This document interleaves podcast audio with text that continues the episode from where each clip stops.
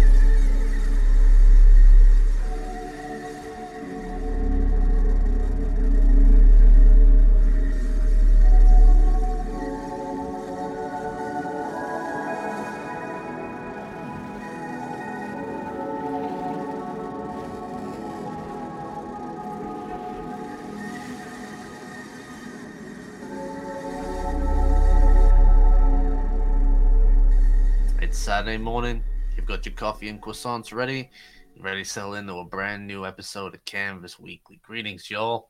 My Yo. name's Shima. I'm joined by the ever name changing, the revolving door of names himself, Lucid. How you doing, bro? Yeah, we're back on Lucid again now. And I think, um, you know, Lucid for a good while now. Yeah. Like, Lucid's So, just my the main name, isn't it? To be honest. Yeah, that's like that's what everyone refers to you as now. Like they, I mean, they, they, they except don't like refer to you. Vaporwave Geeks, they'll call me HK. Yeah, but that's like I mean, do you even listen to the geeks? Well, I mean, that's on you for listening to geeks. uh, I hear them, but I don't listen to them, if that makes sense. Makes sense. And speaking of geeks, uh, apparently things that are blowing up on Twitter, people were down there getting a big old discussion about whether or not it's political or not music. We got right into the news, then, yeah. Alright, um... We're getting right into the news. I'm sorry. I'm Yeah, I'm- so um, like- there's been a pretty like hot topic the last few days on Twitter about um, politics and music. Um, a lot of people saying you know music is inherently political, and then um, Ant- Anthony Fantano, who has been you know he's been a guest on this podcast in the past, well the old version of Canvas anyway. He put out a big, you know, um, statement on it. Do you want to sort of go into it a little bit?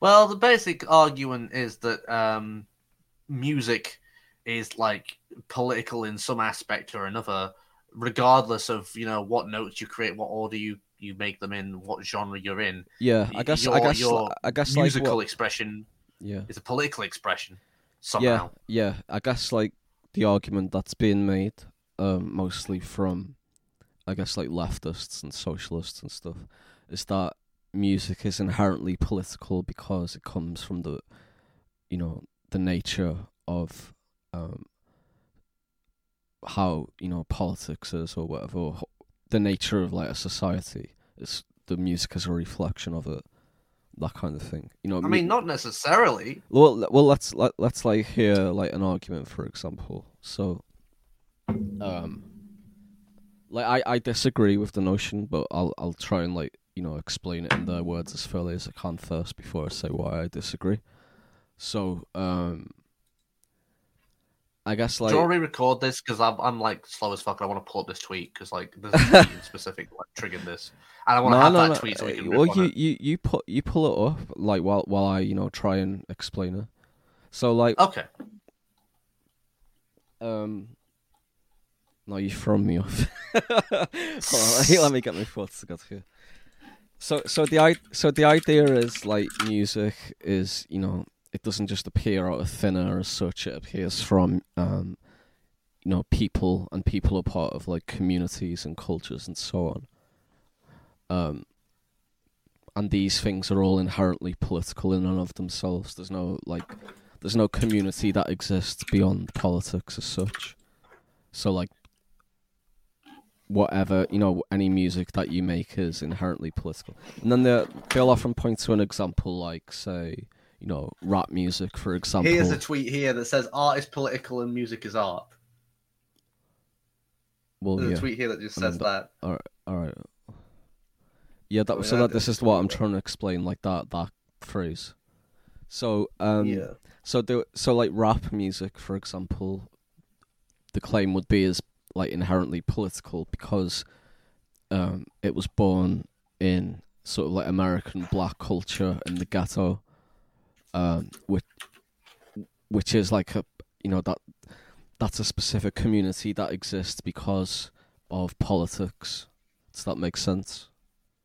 hmm So the nature of like politics sort of um influences the community which then, you know, um makes music of a certain type.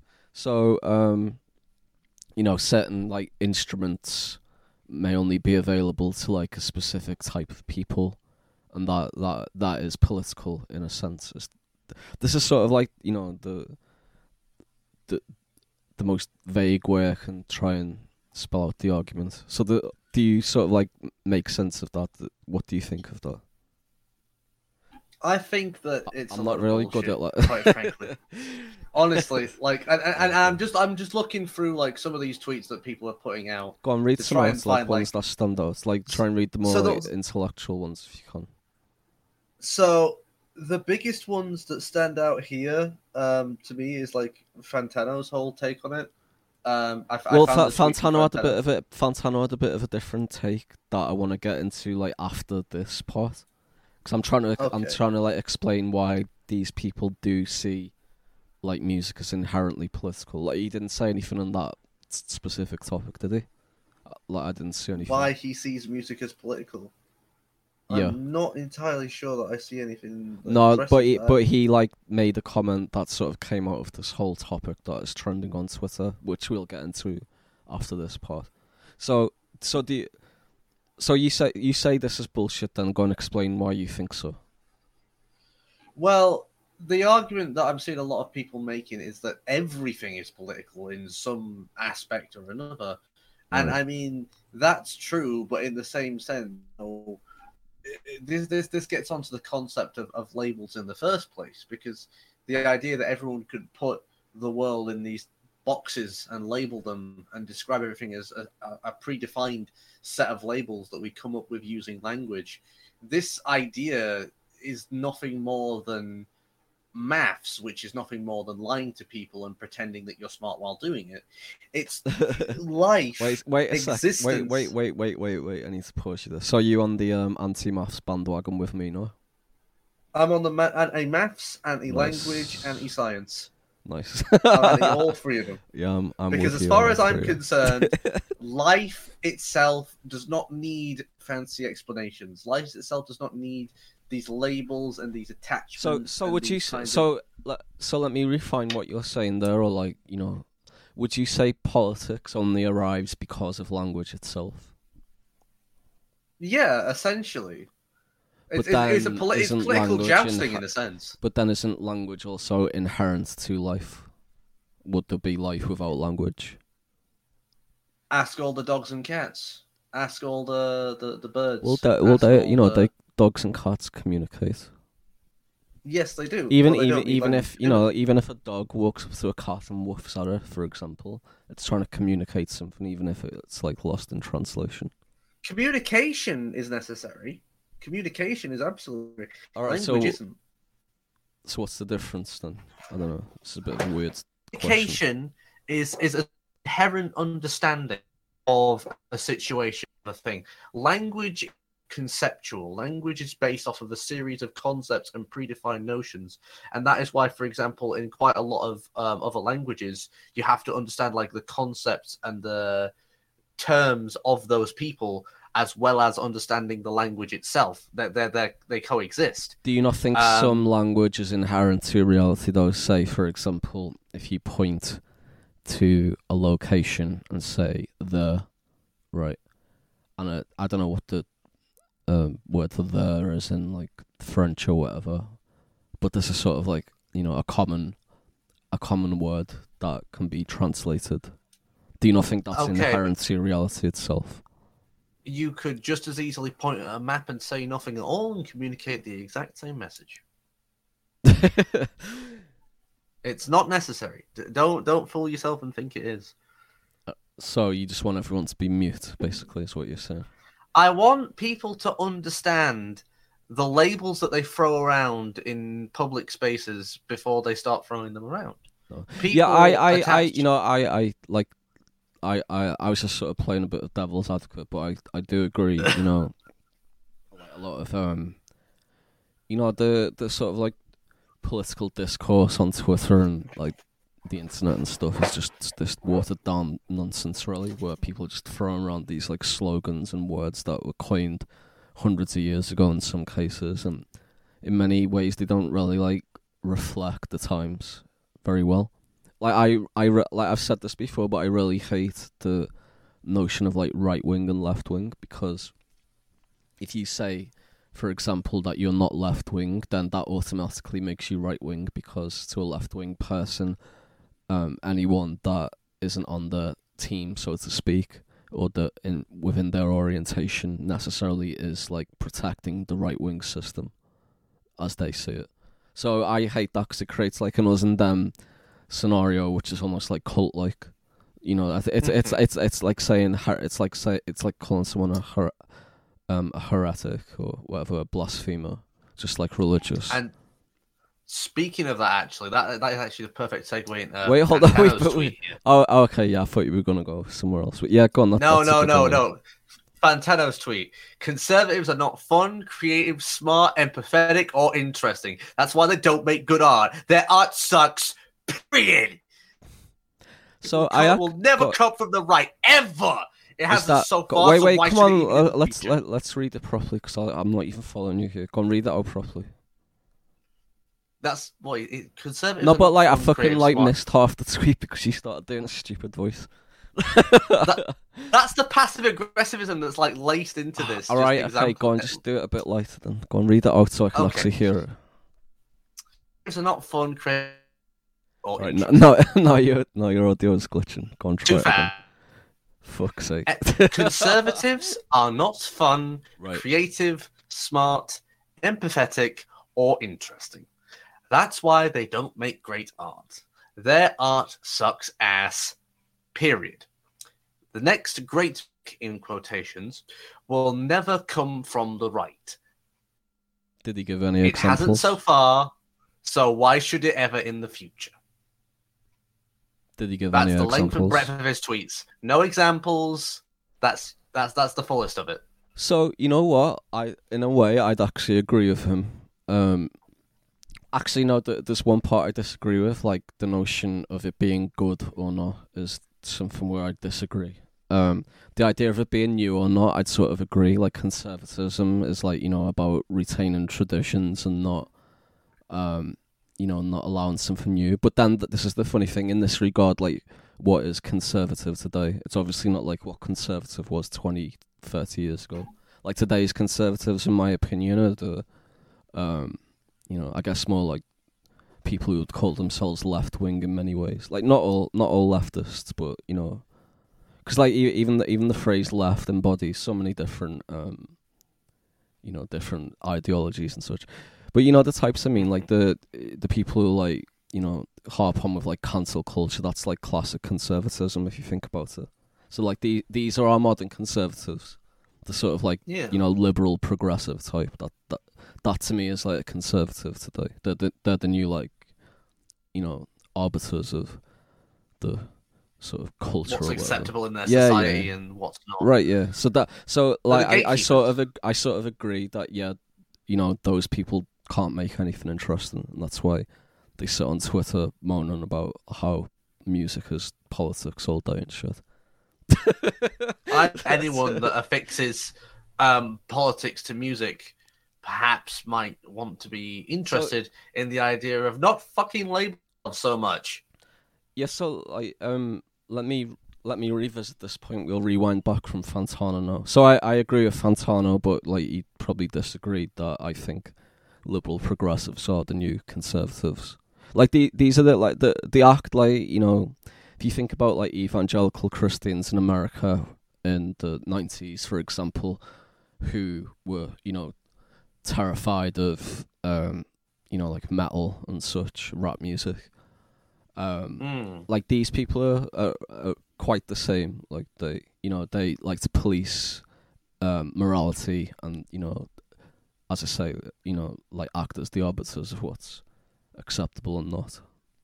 Anyway, um, yeah. So to rewind back to this other point, then is like music inherently political. Like I actually do understand and sympathise with the point itself, but I think um, music actually precedes um, the political itself and actually creates it in a way. Because music, you know, music waits there for us to find it before we can actually Yeah. find it. So, like for example, I always I always use this example, but Moonlight Sonata by Beethoven, like everyone knows that song.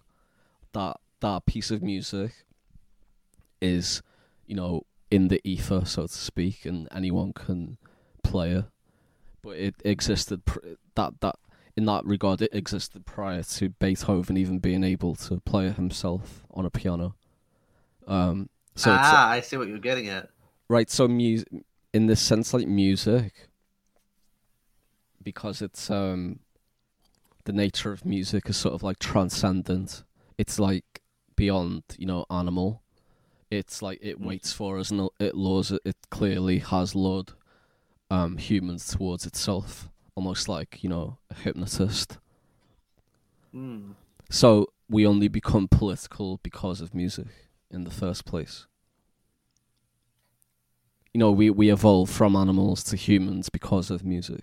Like it's music that creates that transcendence for us to sort of um, climb towards. Oh, okay. As, as soon as you said the statement that it's music that make, makes us political, I, I that's where I, I that's where you lost me completely. No, well, all right. Let me let me try and explain. So, what do I mean when I say political? I mean like let let's differentiate what let's differentiate between humans and animals, right? Like the word Mhm. political comes from like the Greek word polis, which means city. So political. Don't you remember all this um, chatting about T- chatting to T DLMX about this stuff a few years ago on Canvas actually?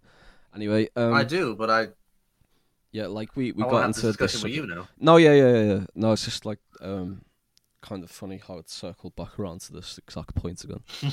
um, So, so the word um, politics et- etymologically comes from polis, which is a Greek word meaning like city or state. So, politics is essentially like the affairs of the state. Um, and that the idea of the state or the city or anything of that, or even you know the community or anything of that nature, can only come about um, due to a sort of like evolution from animal nature towards something higher. Mm-hmm. And like in my uh, in my you so far. in my opinion, it's music that has brought us from an, from the animal state to, you know, this sort of like transcendent human state. Because if you it, the if you look into like um you know music and animals, like animals actually don't respond to music, especially not harmony. They don't understand harmony. Well, this is just like what some scientific tests have shown. Um, Yeah. On the other But, hand, like, there, the- there are so, there's some tests that have shown like plants respond to music. Um, so I think uh, like music affects us on like a sensory deeper level, but I mean like I'm talking about like the brain like being able to process it, if that makes sense. Like, Yeah. hu- humans have a specific part of the brain that can process music in a way that like chimpanzees can't. So, um, I, I I don't like to like rely on science though for um, like making claims and such, because I prefer to like you know, think of it in terms of philosophy and stuff. I guess, but um, now that you've presented it in a sort of scientific term, though, I I, I get what you're going for. Um, yeah, but like e- e- even so, you know, uh, and like, e- you know, people people say like you know birds sing, but you know, do they really? They don't really sing as such. They just sort of make weird noises that sound kind of it's like a method of musical to us. for them. Right, yeah, and it, it sounds kind of like musical to us in a way, but then that's us like you know we're subjectifying them and making them say you know we're saying like oh that's music 'cause, like it sounds like music to us because we're like musical creatures. So that like what I'm trying to say is like music is what defines humans away from animals more than pretty much anything else. Like we're a musical creature. Do you mean like the appreciation, or do you mean the creation, or do Just- you mean both? both yeah like i don't know just like on a deeper like level like humans are musical in a way that animals aren't and that, that's what you know distinguishes us I, in my opinion from animals so in my opinion like if you compare like a human society to uh, a gorilla society for example. Like a gorilla society it does have some things in common with a human society. Like you know they'll have a leader figure um you know you feel, you must yeah yeah the, yeah yeah you know you, they have like fights over females like you know who's going to be the worthy male for to impregnate the female all that kind of stuff. And then you've got like the beta males who get left in the forest to die and all that kind of shit. So you know like there's you know like um animals have their community. What they don't have is like what humans have which is this greater sort of complex um you know city or state or whatever. Like we have the Mm. city the state because you know we've transcended towards that. Okay, So that- but I don't see how that development is specifically related to music. because what I'm saying is it's like music that um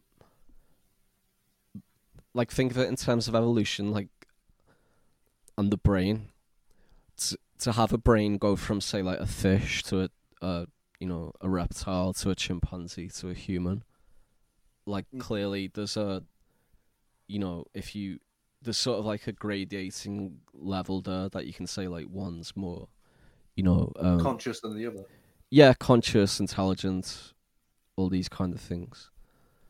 Um, and in my opinion, it's like music is the thing that has lured us towards itself in that regard. Like music is the transcendent sort of like ideal that exists there for us to discover.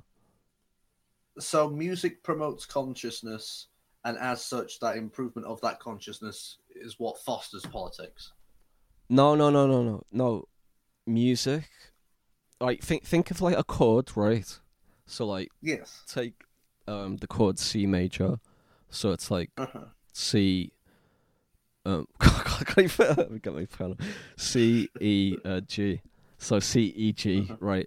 So if you had um three sort of like beings that were pre-human, all going like uh like that, but then they were sort of like syncing their voices into different tones until they like eventually got it into um a C major chord th- Mhm. that's that's a sort of like a scientific discovery, especially if they keep repeating it and repeating it until it becomes knowledge. Then that's a sort of like scientific discovery that music can be extrapolated from. So music exists already before human, and it's like that that induces the evolution, the discovery. Ah, I now I get you. Right, right. So Okay. mu- music's the transcendent ideal that exists already before humans even exist, and sort of waits for humans. Because it, like, And thinking it discovered that. right, like, um, distinguishing human separate from animal as like this sort of like transcendent being in the world that animals aren't. Mhm. So that so that so that's why I would say like music precedes politics. Like politics only arrives from music. But you know I can't fit all this in on a tweet, so I can't really get my shit in, so to speak, as they say in wrestling. See, this is the problem with it's like t- possible? this is this is this is the problem with Twitter. It's like all you can do is post um, slogans, which is why it actually like to come back to this other point about left and right and all this nonsense. Like that's that that's what induces this stupid us and them like um, way of thinking because of like this sort of short sloganeering and such. Mm. So that makes sense. So so yeah, I, I I don't you know I don't say I'm like left or right. I just don't like the, for I, ju- I, I don't agree with the concept, like you said about names and um, labels and such. Mhm, mhm. okay, now I'm with you. So Yeah. we spent half an hour covering one headline, and we've got seven more. yeah, yeah. Go on. What's next? Should we cover some other shit? yeah, yeah. Go on. White Banshee released his last single for this year. Yep, that's out now. Go and check it's it so out. sad. Did you? I'll it? miss him. I did actually. Fifteen minutes. Yeah, yeah. What do you wow, that is that is. It was quite the uh, quite the journey? What you I'd eating? what you eating? eating the burger. Eating a burger. Burger. Try to get What- it in while I Wait, was we've been on a po- podcast. we've been on a podcast for 25 minutes, and I'm just finding out you've had a burger this whole time. Yeah, I just had it sitting there. I was just, I was just waiting. I tried to sneak What's it in while I was on mute. Didn't work out. Freezing cold burger.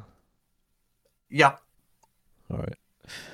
Yeah, the new White Banshee single is out. It's his last of 2021 on the Dreamcat Evo YouTube at youtube.com slash Dream Catalog. Um, but actually, he d- he did finish a song with Sangam that will be coming out um in a few weeks too. So look out for that. So I guess that it's the second to last, really. What else have we got? No Problema put out a bunch of new tapes, including Sleep Center, which is one of yours. Yeah, you know this one's interesting too because I I just tonight on Twitter I said you know what is this new movement Dream Tone? It just looks like a knockoff of Dream Punk. I hadn't really looked into it properly, so I was just sort of like you know reacting to it, not really giving it a proper time and consideration. But then like someone replied and said basically the idea of Dream Tone is it's like music to sleep to, um you know Mm. sort of like futuristic synth ambient. So it's sort of like, I guess, in a way, a subgenre of dream punk in a way. But then um, uh, someone else pointed out that my uh, Sleep Center tape on No Problema tapes is tagged as dream tone, and um, I didn't request that, so like I didn't even really know about this stuff to be honest until recently, and um,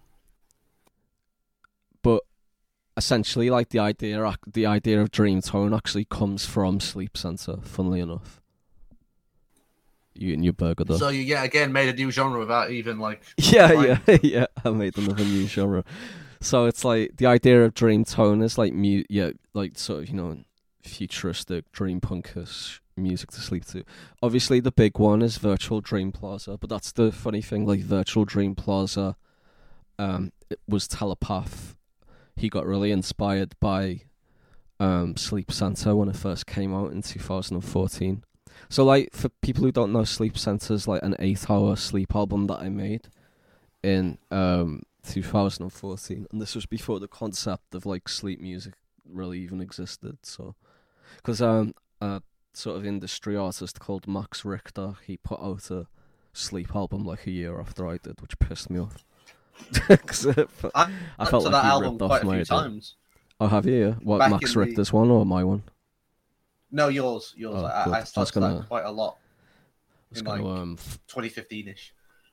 I'll have a go then. Uh, I- no, no, I've stuck to Max Richter's hundreds of times. I don't, I, I, I don't even know what your sleep. Yeah, if you sleep, if you sleep to, if you sleep to Max Richter's, you'll um have nightmares.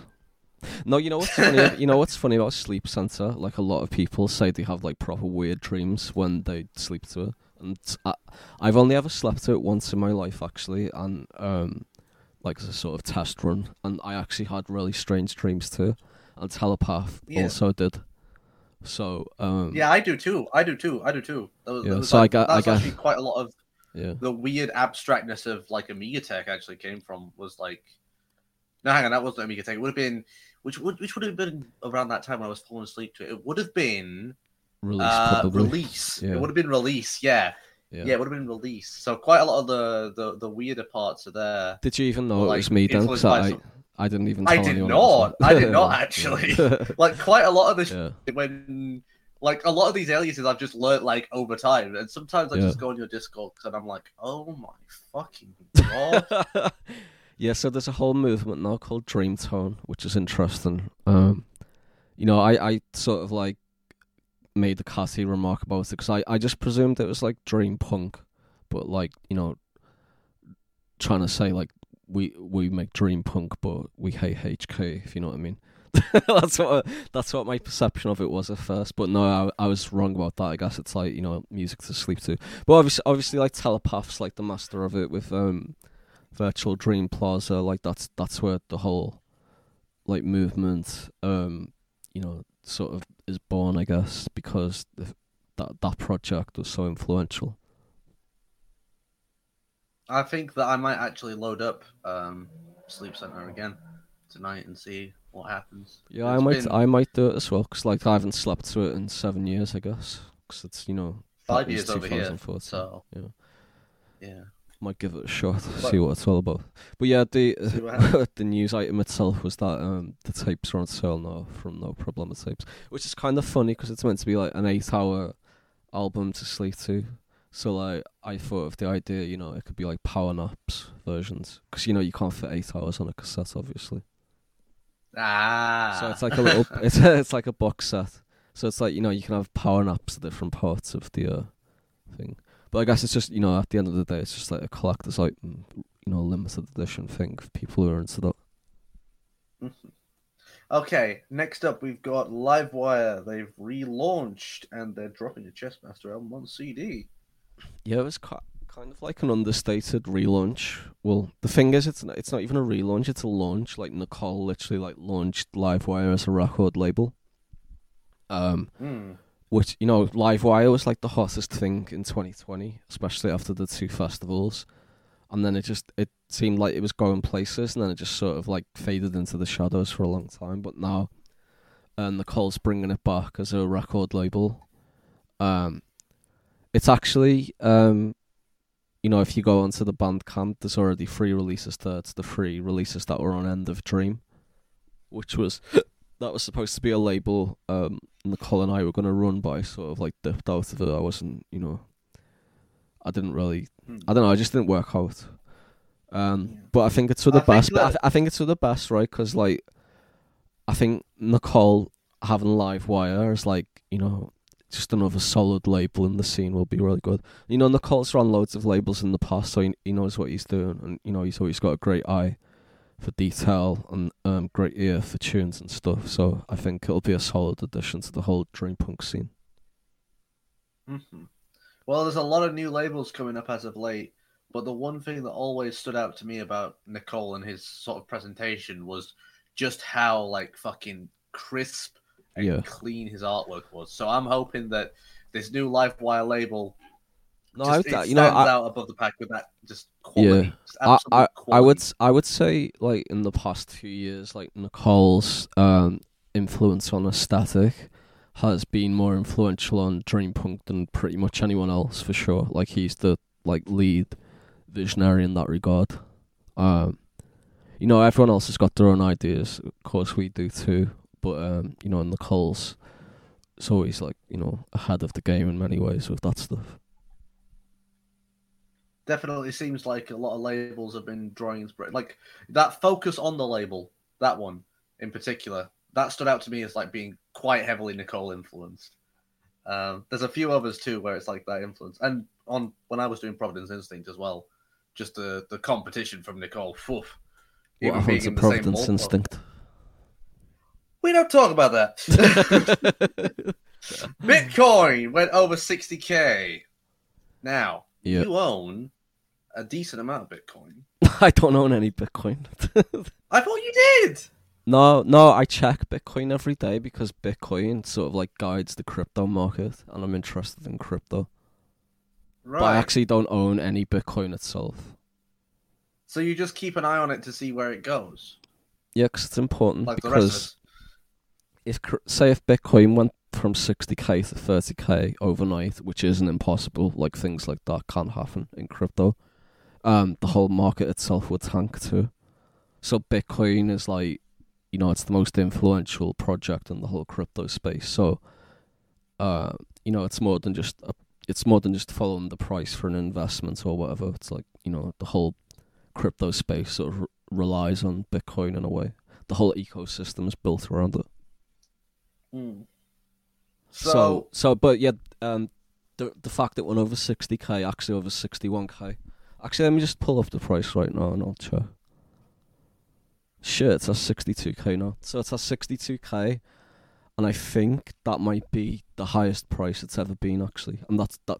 That's why it's significant, basically, because, um, if it goes over its all time high price, which was set in May or April, I think, at sixty two k roughly then it's most likely going to rocket upwards. But I did mean- Max Keiser say something about it getting to like 210k by the end of the year or something? Yeah, so Mac, Max Keiser's like um, a sort of like economist kind of guy, you know, financial, you know, finance guy. He presents a show on RT, and he's been on there for like ten years or more. Um, My favorite news network. yeah, he um, he um, you know, he was he was like shilling Bitcoin when it was like worth a dollar, basically. Now you know, yeah, he was advocating for Bitcoin back in like 2000. Yeah, he was he was like the uh, the earliest like popular face of the whole movement. Um, yeah, but he he always makes a prediction at the beginning of every year. Um, last year he predicted, I think it was like forty eight k or something, and it pretty much got there around about early January. So he was like almost spot on. Um, uh, at the beginning of this year, he predicted it would uh, Bitcoin would hit 220k, I think it was, or 210k by the end of the year. And you know, if if if Bitcoin is breaking its all-time high today, you know that that's definitely feasible by the end of the year. Hmm. So Wow. exciting times for the crypto space. Like crypto That in general, this year is just you know, it's starting to reach you know like outside of geek territory, like um, you know like outside of computer geek and outside of like um, you know finance people and such. It's starting to get to like artists now with NFTs. Um, Hmm. obviously like two people in our scene um well three actually um there's uh, uh music who's obviously been on this podcast uh, several times in the past and talked about NFTs and crypto with us he's been doing good stuff uh in that space uh Akua Visuals is another one he's on the come off right now and um Pixelord he's actually like blown up in the NFT space like big time. Like he he he did an NFT for Tyson Fury for his fight last weekend. That's how big he's gotten. Holy shit! Yeah, so he's literally like, you know, we got we got Dream Catalogue artists making NFTs for like fucking main event heavyweight boxers. so That's it's pretty, fucking nuts. yeah, like he, he's having mad success. Yeah, one. yeah, for real. Yeah. Um, but yeah, it's it's just like NFTs has totally transformed the art world big time this year. Um, you know, uh, we've talked about it before in the past. It's, it's really cool um, evolution that's going on right now. And that's what we like here, Can't evil wait to see how it- evolution. Evil, evil. Evil. We're almost out of here with these headlines. yeah, Two shit. more to go. Well, you know, no way. Th- th- this, um, I guess we could say this particular um, news segment has been news plus um, conversation. So you know, it's two segments in one. Yeah, that works. Yeah, so we can sk- we can skip the conversation segment this week. Just go straight to the demos. Hell yeah. Alright. So, more things. No agreements. They launched a sub label called Plasterfay. Not sure what's up with that name, but they uh Yeah, it makes sense. Like you know, you, they're getting a lot bigger now, so um, that tends to be the case of labels. When they get bigger, they end up putting out a sub label. Just sort of the way way things go. hmm hmm Curious to see where that goes. And lastly, fucking Squid Games. Everyone's talking about Here we go. It's another we're twenty about- minute conversation. Here we go. Another twenty-minute conversation. I hope your coffee and croissants are still piping So- hot. How many episodes have you seen of it? Uh, there's nine total, right? I've seen Right. four. So do you want me to just fucking spoil the whole show on you right now while I talk about it? No. So do you want to talk about it next week then? Um, I mean, I want to talk about like the, the sort of like social economic effect that Squid Games has had because it's weird Okay, watching yeah. everyone sort of. try. I'll try and do it of- without s- without giving spoilers, and next week we'll give a spoiler review. Yeah, but the the one thing that I do want to cover is more the social aspect of it because it seems like what with everyone descending on it and everyone hmm you know focusing on it and making it a part of their culture. Yeah, it's a. I- I've I've seen a lot of people who like are almost like pretending that they were part of the show or like what do you trying to like like um in Saudi Arabia, for example, there's a version of Squid Games that you can play, but instead of it being real guns, there's Nerf guns. Oh Um, right, yeah. So it wasn't it in Dubai actually? Yeah, Right. Yeah. the the, saw the, the shoes that the players wear in Squid Games, the price of those shoes went up seventeen hundred percent after the show aired. Right. you Yeah. know? Like uh, probably a lot of people buying um Halloween costumes. Exactly, you're gonna see shitloads of Squid Games on that Yeah. in Halloween. Um, like people are gonna come at your door with fucking like Well, you know, you know what I'll say. You know what shit. I'll say. I really liked about it without giving any spoilers. Like we'll do a proper, like you know, detailed review and analysis next week. We'll make that a you know, conversation segment or whatever. We need a name for that segment. We just sort of have like that fucking third segment in the middle of the show that we never, you know, we never know what to call. a deep Um, analytical review. Ye- yeah, yeah. Well, anyway, anyway, um, I think, I think one really interesting thing to me about Squid Games, and it's not just because it's Asian. It's because um, it's got like a very anime-like feeling to it. Um, and the reason Mm. I the reason I say that is because um, like the sort of firstly, just the the setting is very like absurd and almost like cartoonish. Um, you know, it's it's it's not it's like you know it's very unrealistic. Let's say, I mean, it, it, it it's like presented in a realistic way, but it's like you know something that would never actually happen. Um, and it, it's got I like mean, that. you say it- that.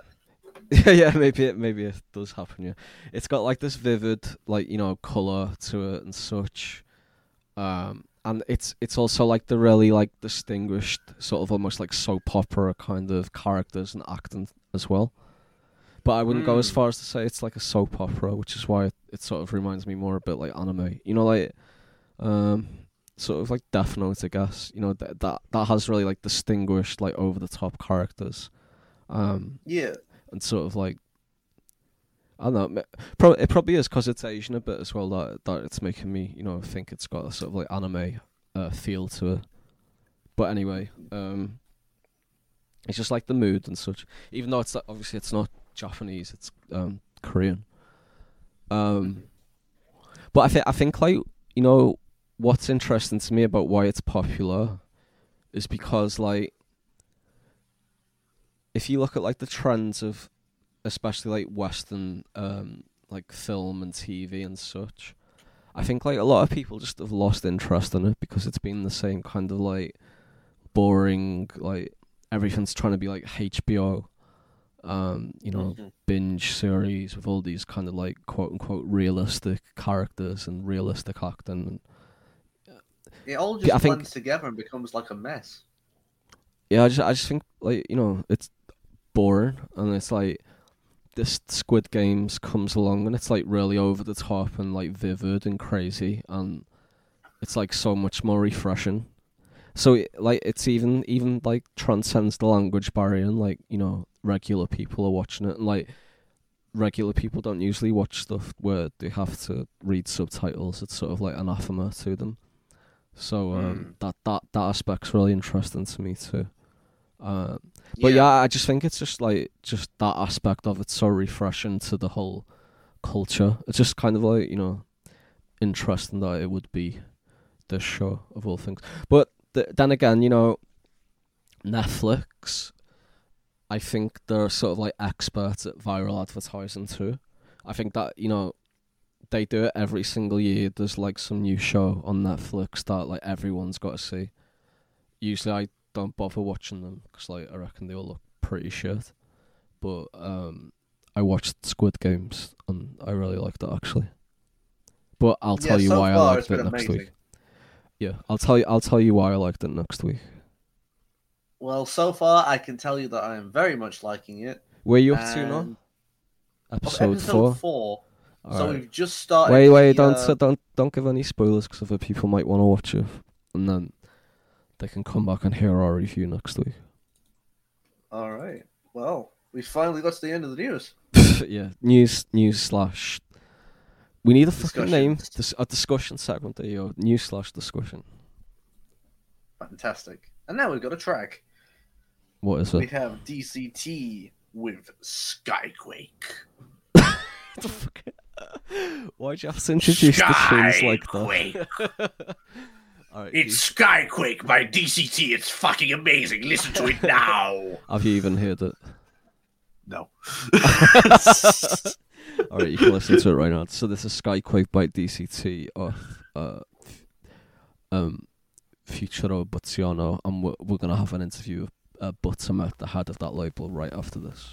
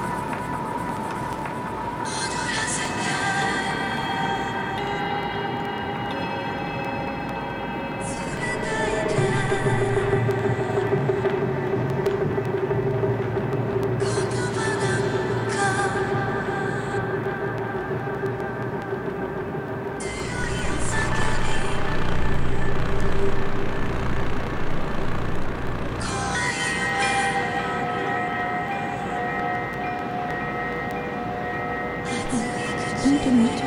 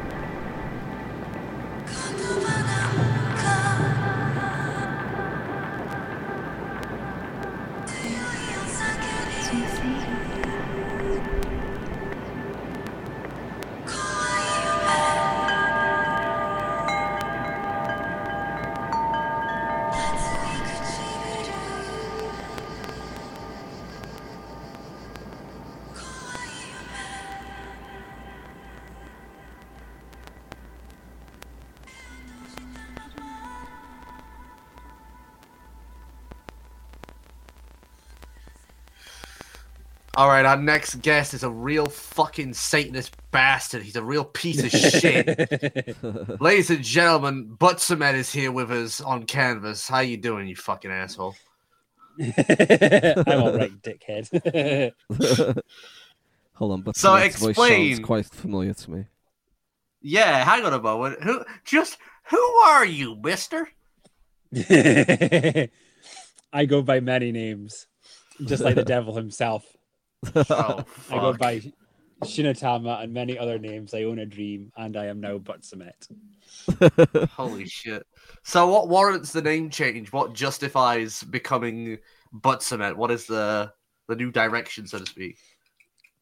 Well, it's um, in, it's an it's in all of our new upcoming future. Essentially, um, me and uh, Lucid have talked about many discussion, uh, talked about many things, and one of them is this concept of the Buttsian future, where um, people have replaced um, their god, the typical gods um, of old, uh, Odin, uh, Allah, Yahweh, um, Big G himself, with uh, new gods. Gods are not so much, ne- not ultimately maybe necessarily better, but new gods nonetheless, like um, franchises, um, brands, Galactus. McDonald's, um, things like this.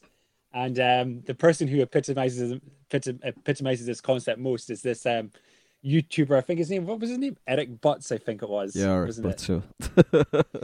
Aye, he's really, he really, really, really likes the Star Wars. So yeah, uh, the, that's where the term the, the one who um, cried over the Star Wars trailer is sort of a viral meme a couple of years ago. Ah, I remember him. Yeah. Aye, it So was you like basically started much- an int- so you basically started an entire cult around this guy. it pretty mu- it's a, it's a bit uh, more. I guess, it's a bit I more guess he's sort nuanced of- than that. yeah, I guess he's sort of like a Jesus you- figure to um, this new religion, like a messiah. Oh, I definitely the Buttsian, the Buttsian movement. Aye, we love him to Yeah. bits. But aye, oh, so it's an entire like a- religion. it's a rip it's a rip on Orwellian. Um, the term Orwellian, whereas obviously you've got your Orwellian futures, which are always dystopian, but we've got a Buttsian future where everyone's like masturbating and talking shit about um, Star Wars and Star Trek and the Galactus. MCU and stuff like that. Galactus, I. So you're it's a rip basically on these- just you're basically just describing Dream Punk Record Club at this point. You you basically you started yeah. a cult dedicated to blatant rampant consumerism. Okay, well, you know what? If, if, if, if this is a religion, you've got to convince me. What are some of the beliefs of the Buttsian religion? Come on. Um, we believe that um, consumerism is the way forward. Essentially, that worshipping products is um, essentially since um, morality is fluid anyway, gender is fluid, and all this kind of stuff. Um, we now believe that um, essentially morality is fluid as well, and as such, we should be able to w- worship products and worship and worship uh, brands like McDonald's and stuff, and worship. Okay, okay. So, so, so if someone comes up to you in the street and they shoot you with a gun, is Mm-hmm. is morality fluid then, or are they like objectively evil and are you objectively good, likewise for being shot, or is that like it really that? it really depends on your morality isn't it because morality is fluid essentially so if you're if you're worshiping the right person then that could probably be get, gotten away with Ah, so if you worship the shooter, then the then, then the person doing the shooting is fine. That, that that's Well, no problem. Yeah pretty much if you if you worship someone like um maybe some one of those incel freaks or So, what are some other beliefs of the Buttsian religion? see that this is this is um because we're so um fluid and stuff like that and uh, you don't really have any beliefs.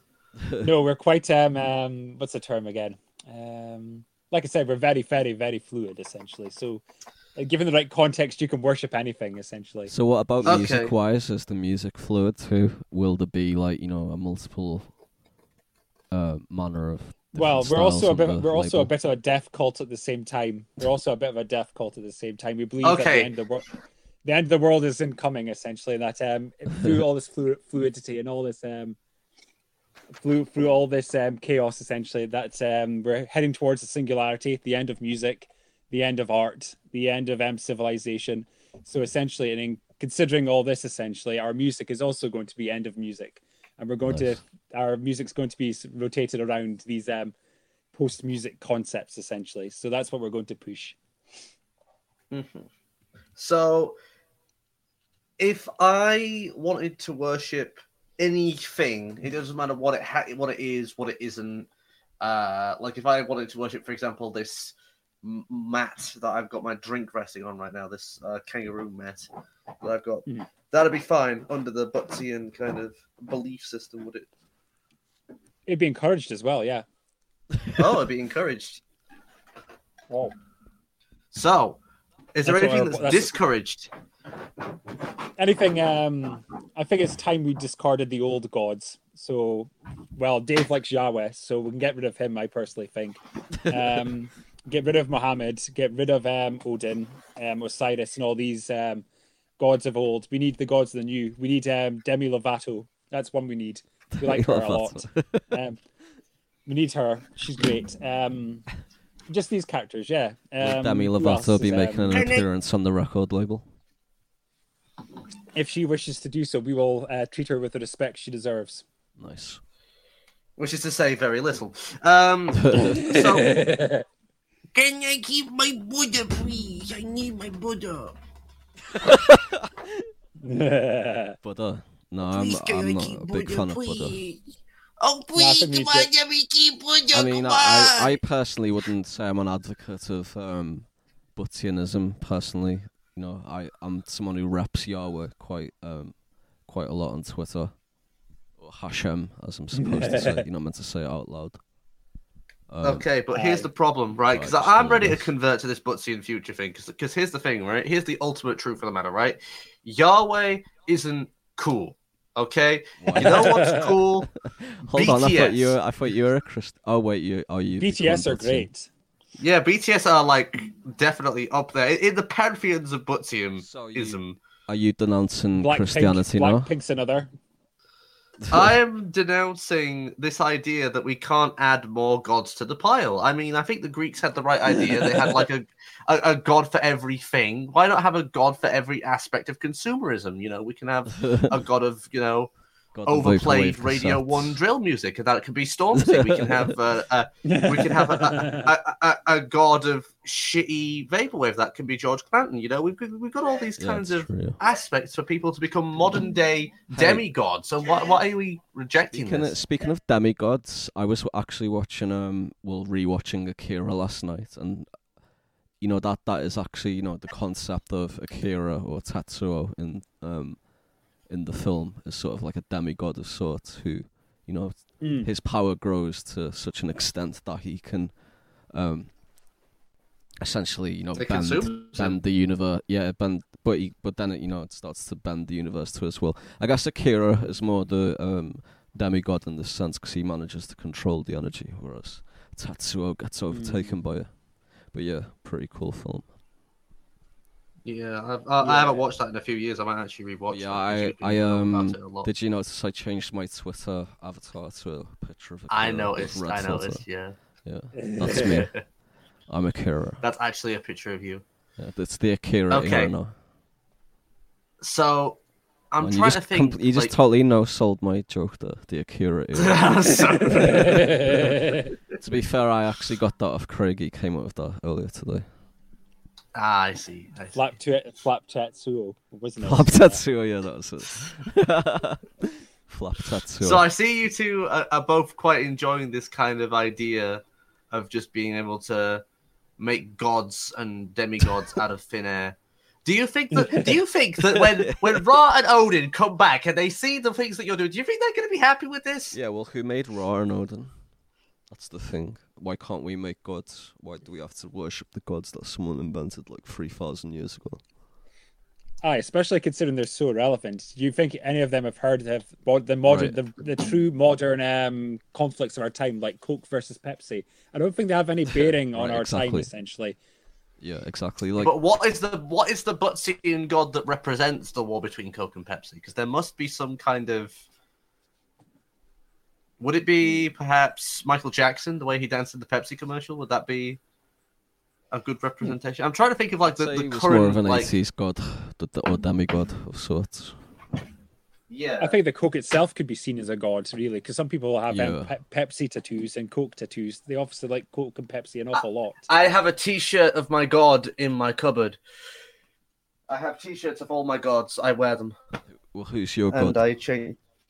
Uh, right now, um, well, what T-shirt I'm wearing? Let's see. I'm wearing a T-shirt of um, Los Angeles. So Los Angeles is my god. Well, there you go. Like in the past, see, see, this is the kind of like absurdity of you know today's world. In the past, people would have worn you know like a cross around their neck and such, and you know what they worn other than clothes, like what they would have represented in their clothes is sort of their affiliation to, um, you know, religion and you know who they worship and such, you know, religious Mhm. garments. Um, today we wear you know clothes with our new idols on, such as Michael Jackson, who you just mentioned, or you know whoever else. I've got um I've got a light Yagami T-shirt, so I guess he's one of my gods. So when you create a HK. T-shirt and you sell it to someone, are you asking someone to become a devout worshipper of you? In a sense, yeah. I've,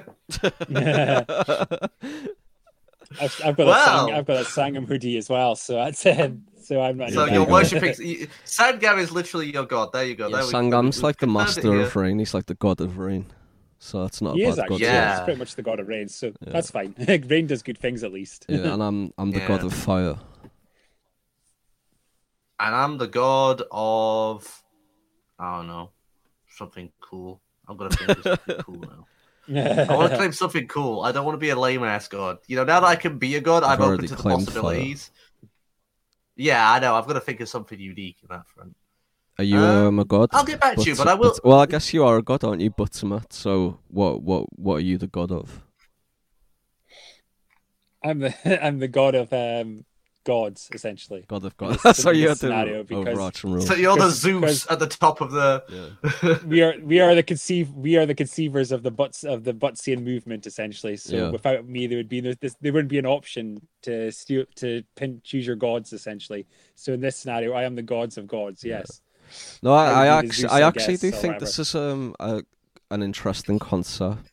I was just having a conversation with someone recently about um Final Fantasy VII and about how I actually see like the mythology of Final Fantasy VII to be more sort of impactful and emotionally um present throughout my life than something like you know um like a like if I like if I say if I read into like a uh, a Greek mythological tale like that doesn't have the same emotional weight or impact on me as Final Fantasy VII did to me as like a child. So that I, f- I find that quite interesting actually how the sort of um you know mythological tales that shape our childhood are the ones that stay with us you know throughout our lives and it in this sense like Cloud Strife is more of a god to me than you know Prometheus for example. For sure, but a lot of these stories are actually um, de- are derived from kind of um, uh, well, in, in essence, they're all uh, just uh, rehashes of the same old um, stories, essentially from mythological times Right, and stuff yeah. like that, isn't it? Really, so Yeah, it's like you know good like what is evil, yeah yeah right yeah versus definitely. Seth, and all this kind of stuff. like if you think of what a story is, you know, it's I guess it's like poetry. It's um sort of going deep deep within, you know, the Hmm. the nature of this reality and discerning something about it and then bringing it back into a story, I guess.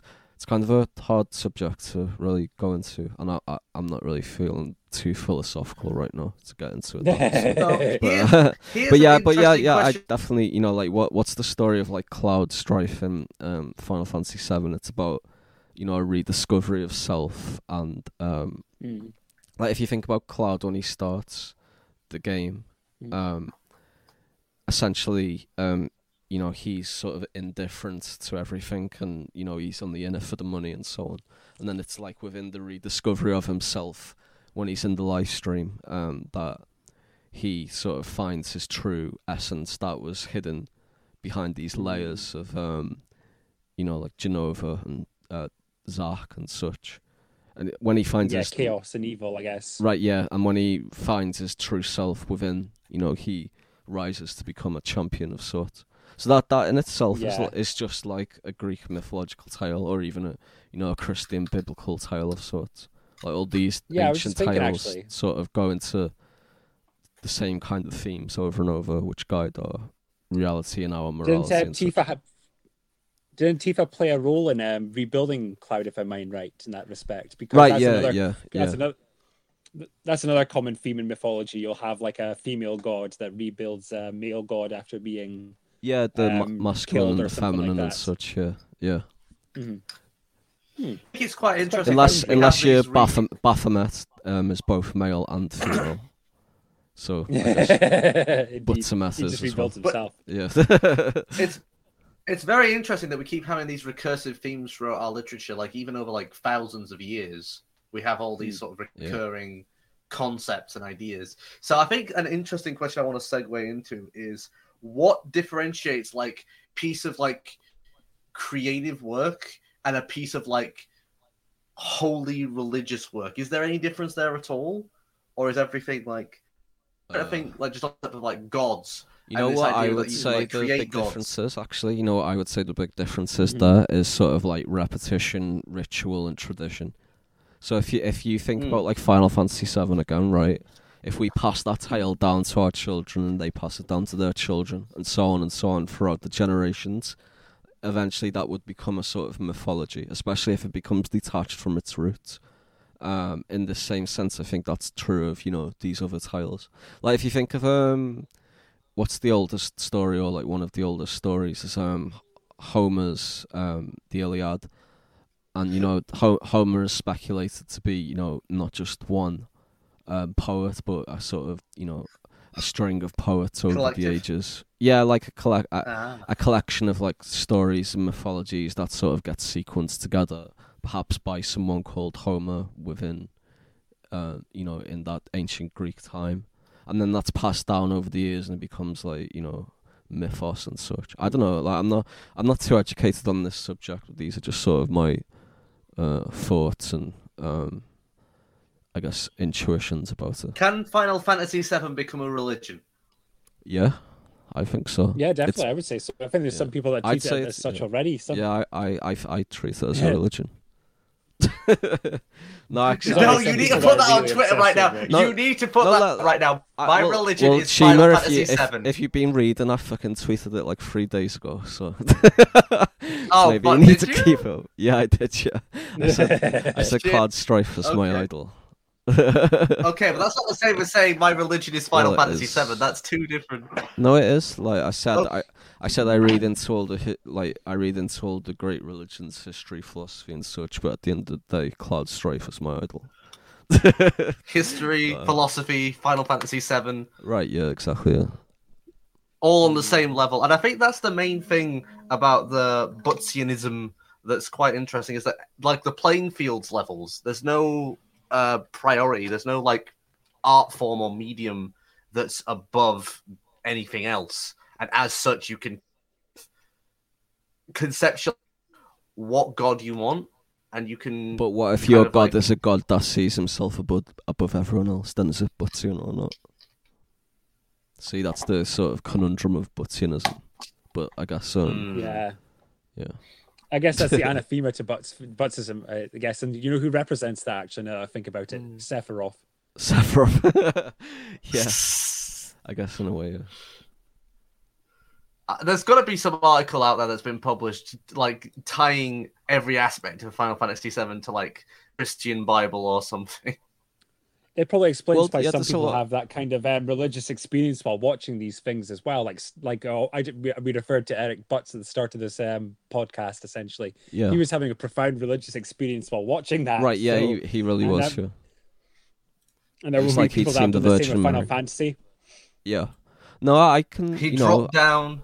I, I would say you know Final Fantasy VII has definitely a, a profound like emotional impact as a story.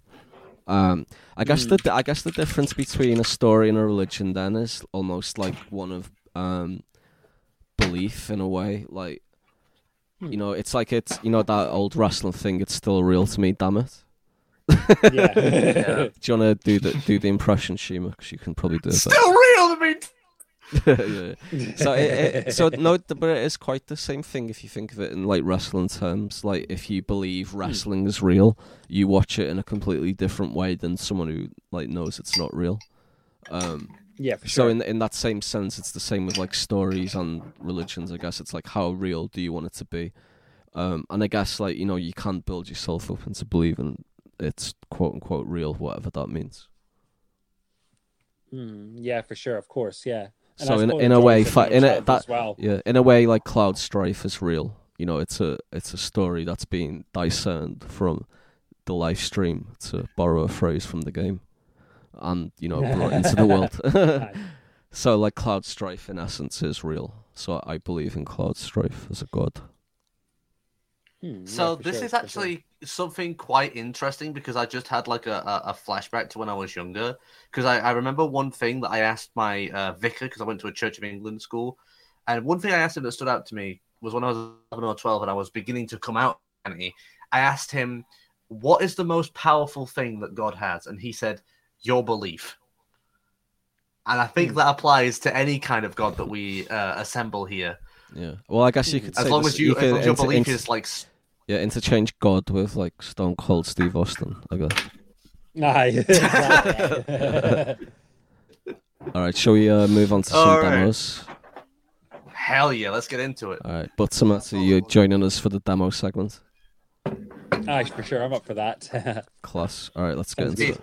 it. I am the god of demos, and I proclaim this demo segment starting right after this. Yeah, right next we've got um, a tune from Butzy and Future. Um, sorry, Futuro Buttsiano. I always get the names mixed up. So um, this is um, and Stars Rain from the Night Sky by Fentanyl Embrace. I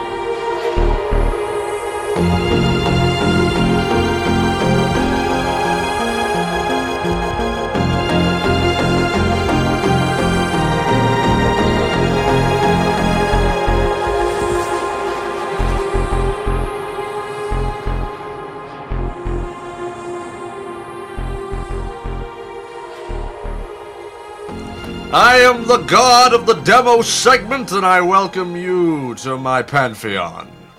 Here we shall review music that you mere mortals have sent in, and we shall probably say that it is crap, but we might think that it's good, and we might sign you. So, that's why you should send it in.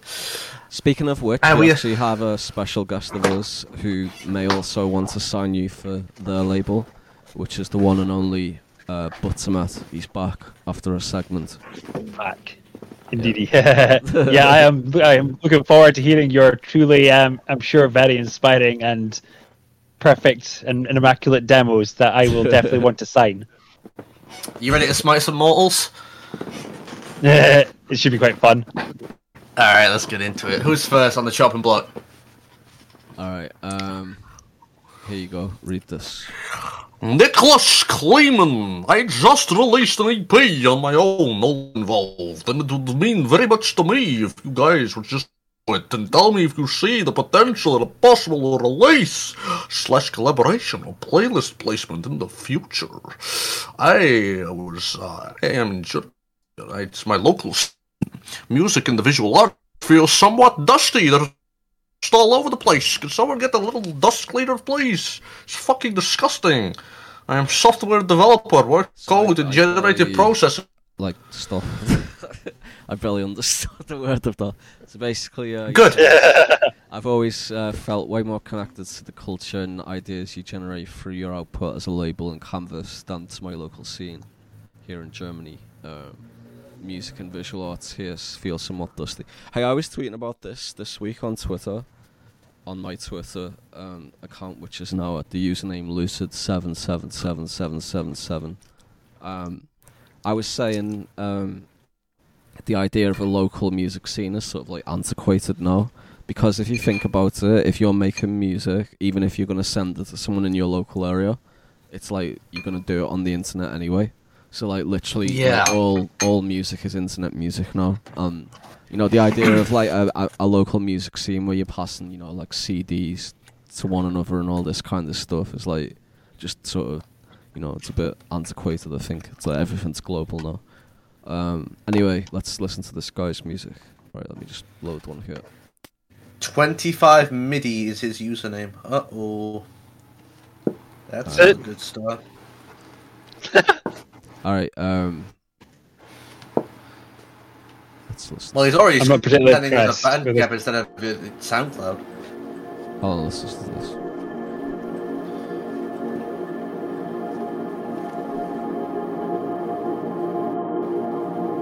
Ah, coma music.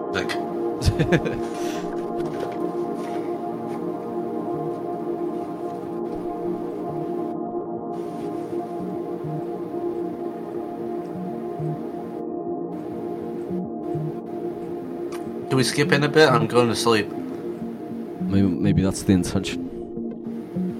Mm-hmm. Oh, look, look, it's building Oh, wait, hang on. Hang on, we got something here.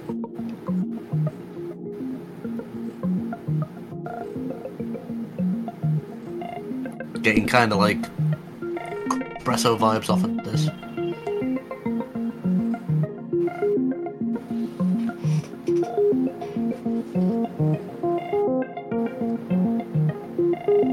Man, Shimon, mute your mic. It's like absolutely horrific. Oh, sorry, sorry, sorry.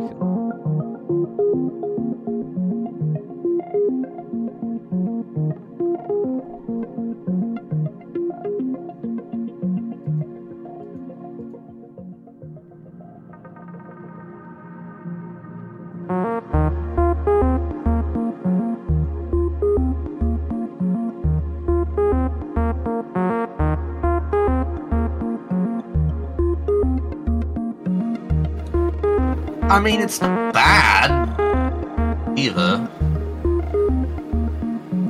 I can take it or leave it. What do you reckon, Buttsomet? Yeah, it's all right, but it's like it's just like we've got to remember, and uh, I think remember does it a lot better. Yeah, personally, it was, it was quite a lot like Jude's music. Actually, I didn't think about that when I was listening, but I, I thought it was pretty good. To be honest, it was really you know very well produced and mixed, and um, you know I thought it was pretty good. Actually, I'd like to check out some more. Let's his give him stuff. another track. Let's let's see Yeah, what else yeah, they've yeah. got. yeah, Right. Yeah, no, For the- sure, the- yeah. I think it wasn't the- like it was bad, but I just I think the um, comparison to uh, Remember was a pretty good one actually. It's, it's quite in that. Yeah. All right, listen, listen to another one here. Yeah, let's see. That's a Remember uh, pad right there.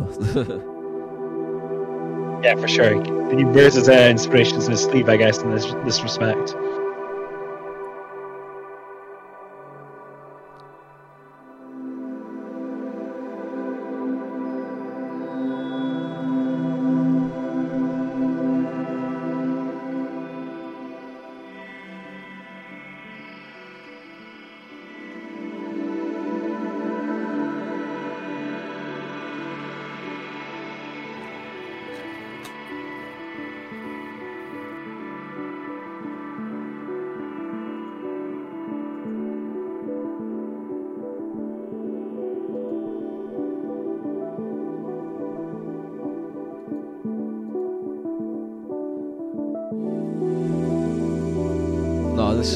Very good stuff. I think it's great actually.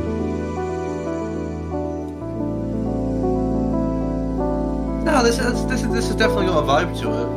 Like, it's it's it's the sort of stuff I uh, could zone out to. the- Yeah, yeah, it's like pretty, you know, standard. Like, you know, it fit it fit in well with dream punk, I guess. Um, I guess it's more like you know, ambient. I, guess, I don't know, like these these terms are kind of nonsense these Yeah, days. I feel I feel that as well. Yeah, I'd say it's more like background stuff rather than foreground stuff. well, that's what you want, like Very ambient good to background stuff. Yeah, yeah. No, it's like uh, Hmm. it's it's definitely got that like futuristic edge to it that I think fit would fit like very well in the dream punk scene for sure. Um, it's definitely like more on that kind of sleep angle. Um, And speaking of which, I think I'm ready to sleep on that. Well, uh, y- y- you know, like what he's asking for here is less like you know, can I release on your label? oh yeah, more- like he's, he, like what he's saying is like, can I, you know, get involved in this scene? And like, I think, you know, that Yeah. kind of music definitely like would fit into, you know, a lot of the kind of stuff that we've got going on here. So, you know, like, No, I- one thing that what- actually stood out to me about this this this um, demo submission, what he asked for at the very top, he didn't even ask for anything major. He asked, "Can I get even placement in a playlist?" Right, yeah, That's- yeah. So that's it's like, That's yeah. like humble. I, I like that. I I like this guy. Like I like his style. I like his sound. yeah. I want to What- see what him I, what I would, explode. Alright, that well, makes let's- sense. Let's not go too far. Yeah. Right. Let, what I would say is, um, like to, um, like someone like him, is like you know just get involved with people within the scene itself. You know, just connect through I don't know Twitter, wherever. Like Twitter's probably the best place to connect over artists. So like I, I see LinkedIn as sort of like LinkedIn, but for creatives and bums, basically, which is what we are. but um, well, I'm Get the cre- involved. I'm the creative and Shima's the bum. Wow. wow. Sorry, I'm only kidding. You're you're sometimes creative. Wow. No, I'm I'm just kidding. You're never creative. You son of a bitch. no, I'm only messing. No, like twi- Twitter, like is like Twitter. Even though like you know Twitter's kind of annoying and shit. Like at the end of the day, it's No, where it's people congregate. it is like the place people Mm. congregate, and it's where you're gonna meet other artists and stuff. So, like if you want to get involved in a sort of um scene like Dream Punk, I would advise you know make a Twitter and just try to connect with other artists there. Um, but yeah, like I'll, you know, I'll I'll keep tabs on um 25 MIDI, as he's called. I thought it was pretty good stuff, to be honest. All right, um, Who's next? yeah, let me just forward that email to our inbox so we can have a bit more of a look into that anyway. So He's definitely got like the, the, the talent there. I think. yeah, definitely, it's Yeah, definitely a good producer. Mm. All right, You'll probably um, be developing as well, so you might even get you might get better in the future for sure as well. yeah, see, that's potential. the thing. When you like involve yourself with a scene, like you know, you're bouncing ideas off other artists and stuff. You you know, you work with other artists, and and that when you have that, you sort of like, um, you start to like you know build a sound together and a style together, and that's just sort of natural what happens. Um, Yeah, for Anyway, sure, of course. yeah. Anyway, let's go to the next demo. Let's go for an older demo this time. Um, where were we last time? Was it March the twelfth? March the twelfth was where we started when we restarted all of this. so we Alright, might be a bit so, further than that. So now. here, here we've got one from Oleg K. Oh wait, it's, Greetings. no, there's no sound, there's no SoundCloud links. All right, Edward. Hello, my name is Common Edward. I'm from Moldova Republic. Of I'm 32 years old. I want to introduce my tracks on your label, please. Here's all my SoundCloud links. Give them a listen. See what you think. All right, let's listen. Moldova's a good start though. That's a that's not some that's not somewhere you really hear of very often. I'll tell you what's not a good start. His SoundCloud link's not fucking. Yeah, I've You got, have- I've got one. It's okay. All right, are you ready? Let's hit it. Oh, God. Hmm. Oh, we're back in the house, are we? okay, so I've actually got to address this, but I'll wait until this plays out a little bit. I'll let this, I'll give this some space.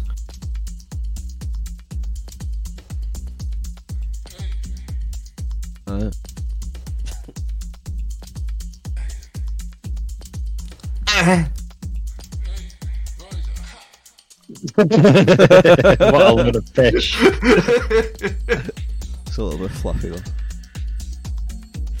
Just orgasm on the track. That's cool. I can. Cringy as hell.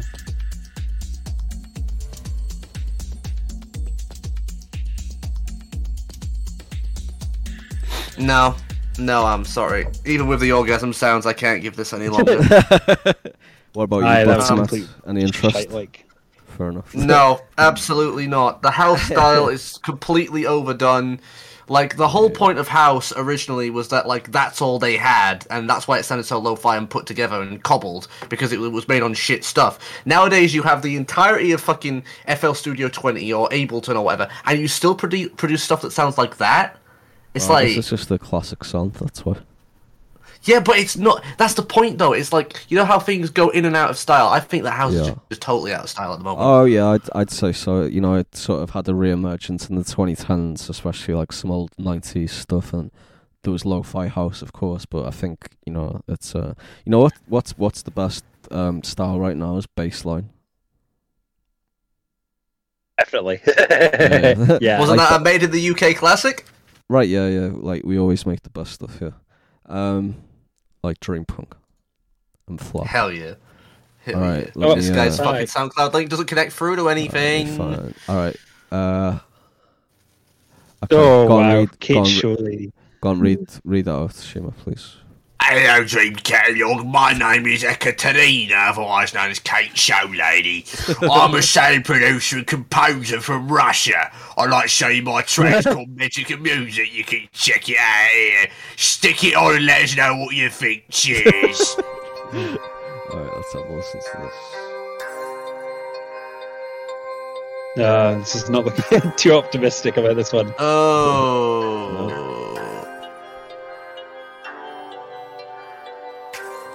Those are default FL Studio sounds. Are they? Yeah, those are default. Those are stock.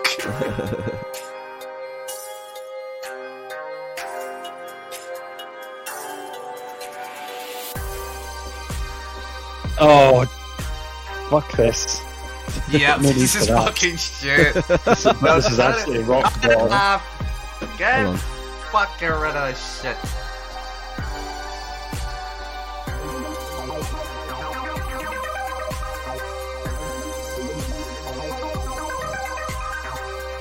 That was a bit harsh. Aye, absolutely no need for that. Jesus. Alright. Put that on a club and watch as everyone stands around confused. Again. Alright, here we go. Um, let me just check that's loading. Alright. Alright, do you want to read this one? Hi, I want to share my music with you. I'm glad to receive nice feedback. Thank you. Okay, let's listen. Do you want to listen to Marcus A, Marcus B, or Marcus C? Oh, Marcus B by far was my favorite. Yeah, let's listen to. Ambient. oh dear.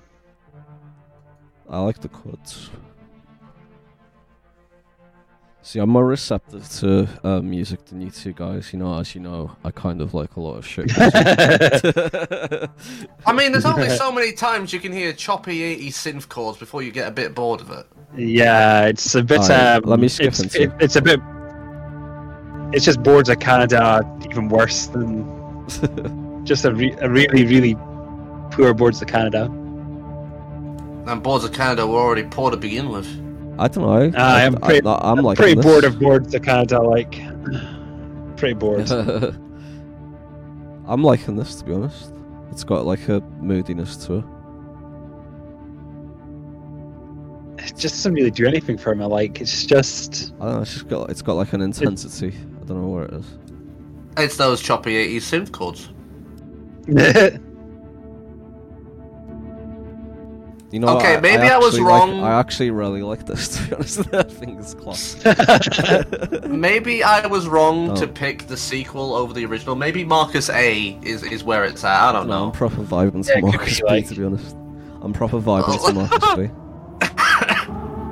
See that? I think it's um. I'd say like the inspiration for this is probably the new Blade Runner soundtrack. Mm-hmm. It's got like that vibe to it, but um, I think like it's got like a sort of lo-fi-ness to it as well, that which makes it more interesting than Blade Runner. All Let's see what Marcus A's got. All right, Marcus. A. Definitely still dark and scary. Let me skip into. Yeah, that's just the vibe that he's got. That's just that's just it.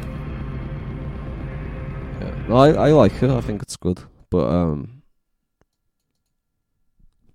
It just doesn't really do anything for me, at least. Anyway, it's not like it's, it's not like it's it's like Yeah. naff, but it's just it doesn't make me feel anything at all. It doesn't feel Mm. particularly stand out. what about you, Shima, as the general manager of Dreamcast? No. Ah. Mm, you see, this is a tight call because I'm like the the the tiebreaker here. I don't want to shit on this guy's parade because he has got some good production and all that. Hmm. But nine minutes of fucking nothing. I'm sorry. no. One way to no, I, I really like that. I'm gonna give him a follow actually off my personal account. Let me. Um, I hope he gets better. You Like, I'm. I, I, I'm trying to be nice. I'm trying very hard. all right, I've just followed them, so there you go. Right There next. we. You're not shit, okay? You're not shit. Next Ah, one. he's not, he's not, he's not it bad. It just doesn't make me feel like anything stand out at all. I- like I when was comparing it to I was like deeply affected by it personally. I was deeply. if you are deeply affected by the issues raised in this program, transcendent experience listening to that lad's music. oh yeah, it was for me. Honestly, I don't know why. you ever just listen to the A demo built-in segment and fucking transcend existence? okay, Okay, let's listen to some. Let's Alright, listen go to some absolutely transitory music. Hello, my name's Roland, more known by the scene name Blooddrop. I'm prepared to free singles here now by 2021. I'm looking for distribution, license, publishing. I'm gonna send you my tracks and recommend you listen to them unless you want me to cut your fucking eyeballs out. If you're interested, listen to my shit. Alright, let's listen to this. Not me. Let's transcend. Uh, Let's try. You know It's what? fucking we, shite, we, that's what it is. yeah, we need like um like some kind of like wah, wah, wah button whenever we get a trap demo. again. Hold When, on, whenever wait. someone breaks out a, a stereotypical stock break beat or No, trap, just, just for trap. Wait there. Just keep just keep reviewing the demo and stuff. I mean, that that voice. What is that? Ah, that's just complete shite. That is, man. No need. the trap beat is generic as fuck. The vocals, I don't understand what he's saying. I think those keys in the back are actually out of key with the beat. Probably. it could be. could easily be. Fucking nonsense.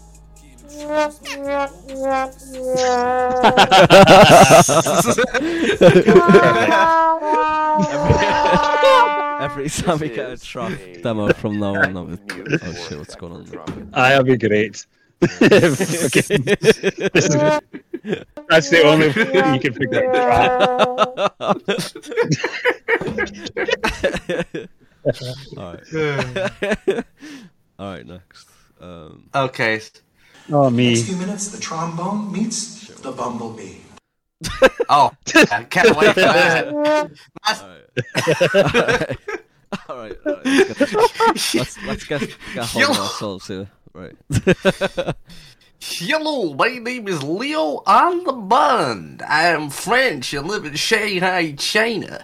I'm looking for a distributor for six upcoming ready albums and more in the future. Six albums, I'm wow. very much in the lounge slash electro slash uh, chill out Alright, let's slash have this one. oriental slash Indian slash Chinese slash Alright, pop. go on, pick a, pick a tune. Oh, he's got he's got several here. We've got Key of Life. We've got Alicia Lounge. Well, you know, because that's named after a mate of mine, we got to go for the Alicia Lounge. Alicia Lounge, okay. Uh, What's it like chilling out in the Alicia Lounge? Let's see here. Pretty fucking dizzy! yeah, it's pretty dizzy. Hey, This is nice. Gotta say, this new Raj Kapoor album's sounding fucking dope. So this guy's just like a legit like um music producer, I guess. But you know he doesn't know how to go onto Spotify. I think that's his problem. Ah. Mm. That's what he wants. He doesn't. He doesn't know. He doesn't have enough big um, movie studios to put his shit in the Yeah. background of. I guess we So could put his stuff gonna- on Spotify for him. Oh fuck! Any interest to but um Futuro Buttsiano? No. I don't not know, I'm vibing to this. I'm feeling this. This has got my inner snake charmer going. like, ah, it's it's not like it's bad musically. It just doesn't feel like it d- does anything transcendent necessarily. No, it just like, feels like um, I don't know. I was fucking transcended right there. okay. no, then. it, feel, it, it feels like you know he's a very um talented like producer and such, but um you know it's kind of like stock music, I guess. Yeah, that's fine. That's more fun. Yeah, yeah. He's got a Yeah, China no, on I- here. Do you want to listen to a, a night in Hong It's- Kong? Let's listen to some stereotypical Yeah. Chinese music. Ah,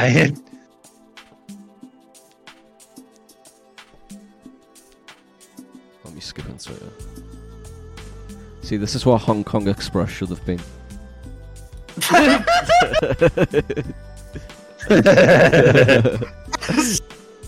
See, like if I'd gone more into the vaporwave scene rather than dream punk, I think this is what Hong Kong Express would have become.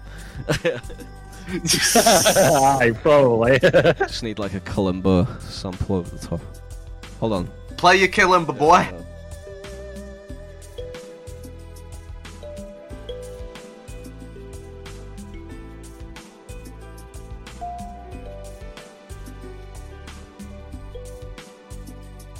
Hmm. All of our call operators are busy right now. Please continue to call, and we'll have you connected to the next available representative as soon as possible.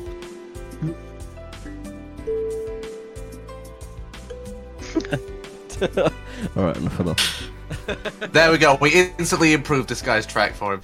All right. Leo, I love your shit. You sound gorgeous, but you sound incredibly fucking stock.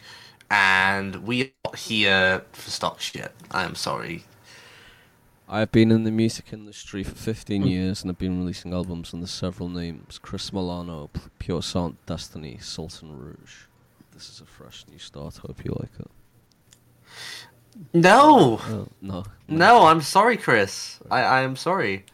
Well, I thought it was, I- you know, I I liked it. No, definitely no knock on the on the like production quality and like his style is very good, Yeah. but like just not us, not us. next, next one. Hey, we are the Golden UFO, an electronic music project. We would like to bring our new work to your attention. This is a not yet released track, but we'd like to release it for your label. We look forward to hearing from you, even if negative. Thank you for the attention. To go. Well, you're about to hear from us right now. oh god, no. Hold on.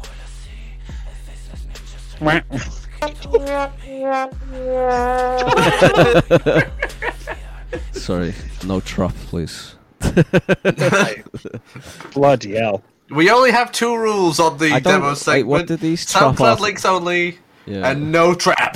Tra- yeah, I'm, I'm gonna, I'm gonna have to put that in the fucking demos. No trap, please. All right. Um. Right.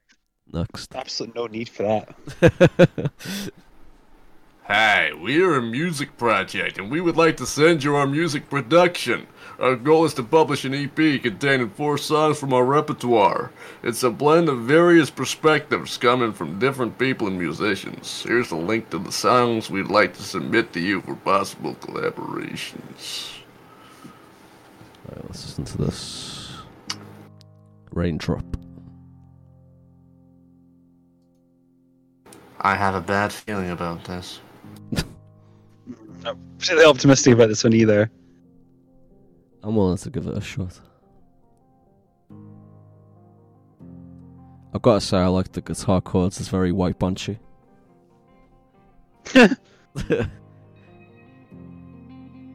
See, this is what White Banshee could sound like if he wasn't just such a shit producer.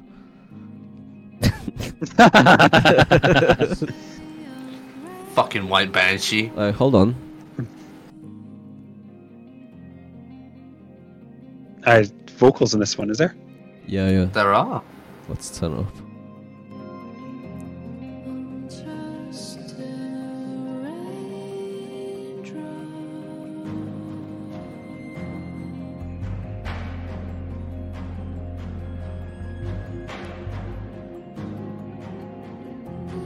Interesting use of the taiko drums.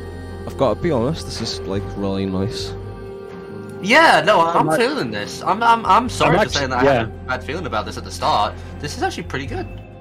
I'm actually agreeing with you there. Actually, that's um, I'm actually enjoying this so far. I'd like to hear more of our stuff though, just to be, just Yeah, to yeah. sort of hear if this is like a one-off track or not. Yeah. Yeah, this is a good start. Let's see what else. she Aye. got. Like if it's a continuous sound that's kind of like built up like this, then yeah. But Yeah. It could just be an intro track that Yeah, just get turns you, out yeah. to be trap after this, Trap. breaking out this the bloody trombone again. Well, let's hear what that next track has, because this is quite nice here. Man, oh wait, we've got yeah, some that was, that, yeah, that was just like lovely to be honest. I really liked that. Yeah, that was Yeah, I nice. quite like that. What's next?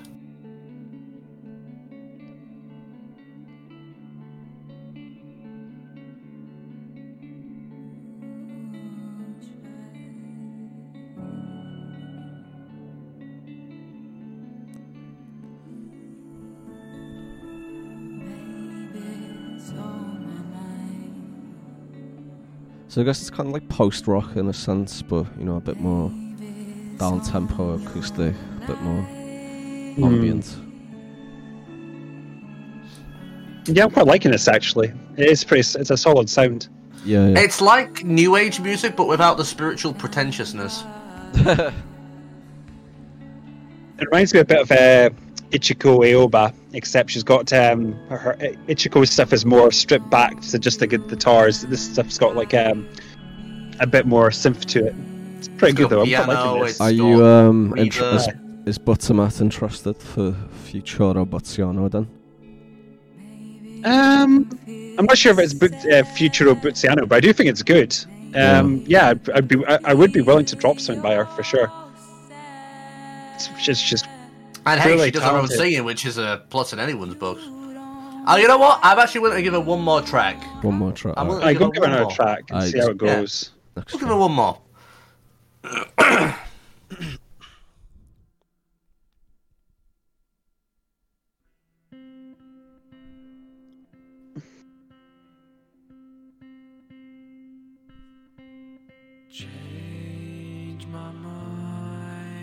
Hmm.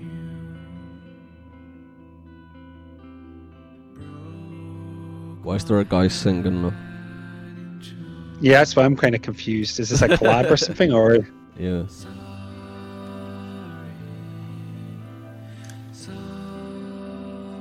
Yeah, see, like I'm not as interested in the guy singing.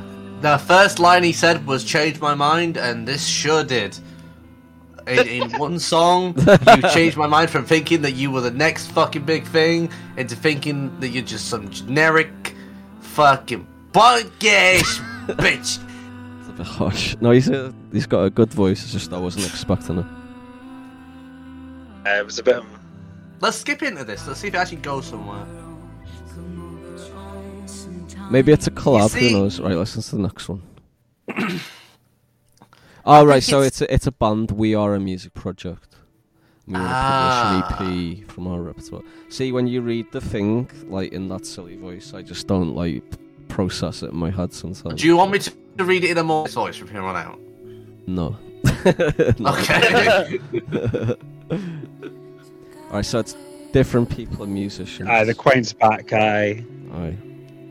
Well, I um, think everything here is very soft, and I get that that's kind of the sound they're going for.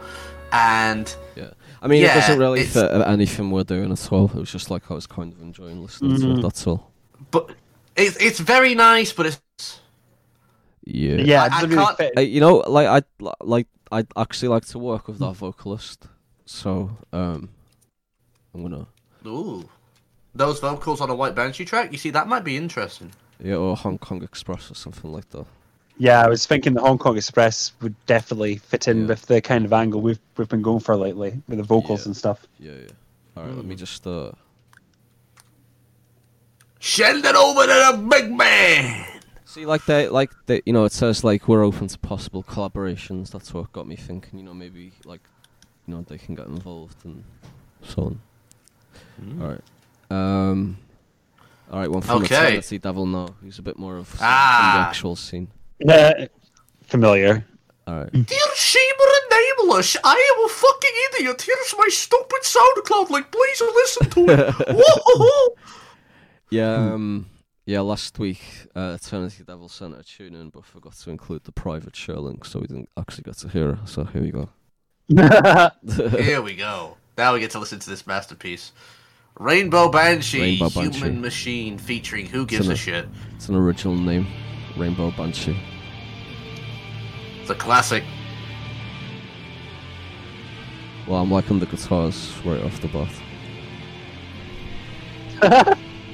Welcome to the present.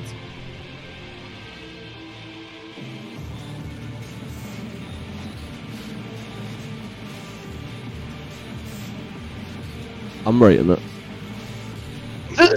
Yeah, no, I feel this. I feel this. No, it's proper end of music shit though. I rate it. Hell yeah. You know what? I'm happy to take this on. Yeah, I'm happy uh, to say welcome to the team. Let's not play the whole thing because we might want to drop it as a single. Actually, you know what? If we're gonna take a single off Rainbow Banshee, I would like to get a diff- so let's listen to a bit more of it. Yeah, let's see. Actually, Buttsomet, are you interested in Rainbow Banshee? Give it a bit more and let, let me hear a little bit more. It sounds all Alright.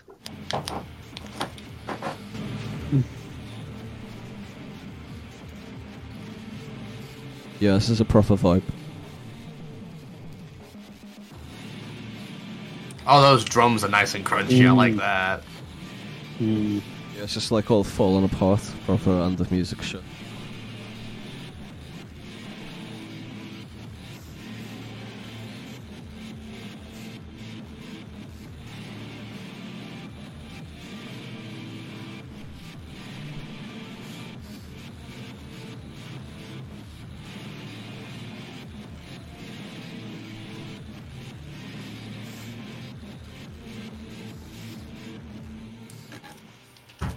Any interest? What's in it? Delightful. This is some delightful musical chaos we got brewing here. Yeah, I would say this is the standout demo of the week for sure.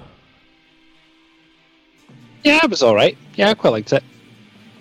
you interested? No, for, I um, this. Are you interested for Futuro Buttsiano? Yeah, I'm interested. I think it's it's not just like it's not mind blowing, but I think it has potential, and I'd be willing to release something that has ideas. Like Nice. I said before, definitely, I would give it a try. I'm gonna I'm gonna pass it on to the butzianfuture at gmail.com email for you then to Nice um, one. Yeah. Yeah, I'll drop it at some point over the weekend. Yeah, yeah, just just take it and drop it without the permission again.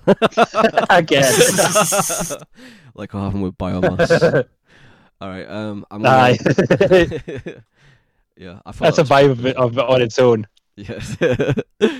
Alright, um well I guess that's the demo segment for the week. That was the last one, wasn't it? I guess we can go get one more old one and we'll let that sign us out for the week.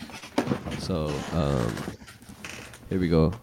Um Cheap Porn Hotel, do you wanna read this one? Yeah, let's, let's let's let's listen to some cheap porn hotel. Let's see what cheap Alright, porn go on. hotel has to offer.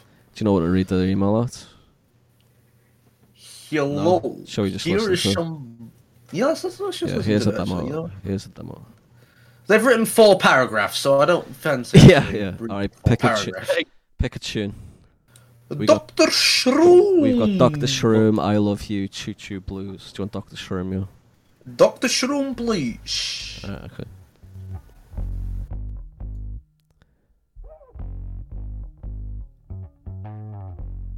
Well, that bass line came straight out of 2001. Good. Sopranos theme. Welcome to smoke. Yeah,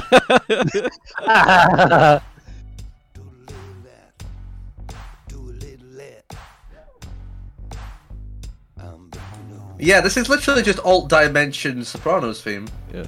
Alright, I guess we can let that side us off for the week. So, cheers for coming on, Buttsomet. It was a pleasure to have you on. Aye. Do you want to plug anything fun. before we go for the week? Uh, nothing, just butts. I guess uh, butts in future. Come and check our shite, and then um, demo. I guess if you fancy it. That's all I've got to say, really. Nice. So that's uh, Futuro Buttsiano. Find them on Twitter and Bandcamp. So, um, Indeed. Shima, do you have anything to plug? Not really. Dream Catalogue as always. Check us out on Twitter. Uh, White Banshee's going fucking insane on Twitter as always. White you know, he Banshee? Posted What are you talking White about? Banshee, nameless. You. Man, you need, to, you need to you need to keep up with things. I'm loose with the gun now. You've gone back to Lucid. Yeah, yeah. yeah. Fuck me. and the funny thing is, we're recording this segment before the intro segment, so you're going to introduce me as Lucid and sound like an absolute moron. oh, fantastic! thanks, thanks for that, mate. Thanks. Alright, So, if you want to find me, I'm at lucid seven seven seven seven seven seven seven at Twitter. Until next week, peace.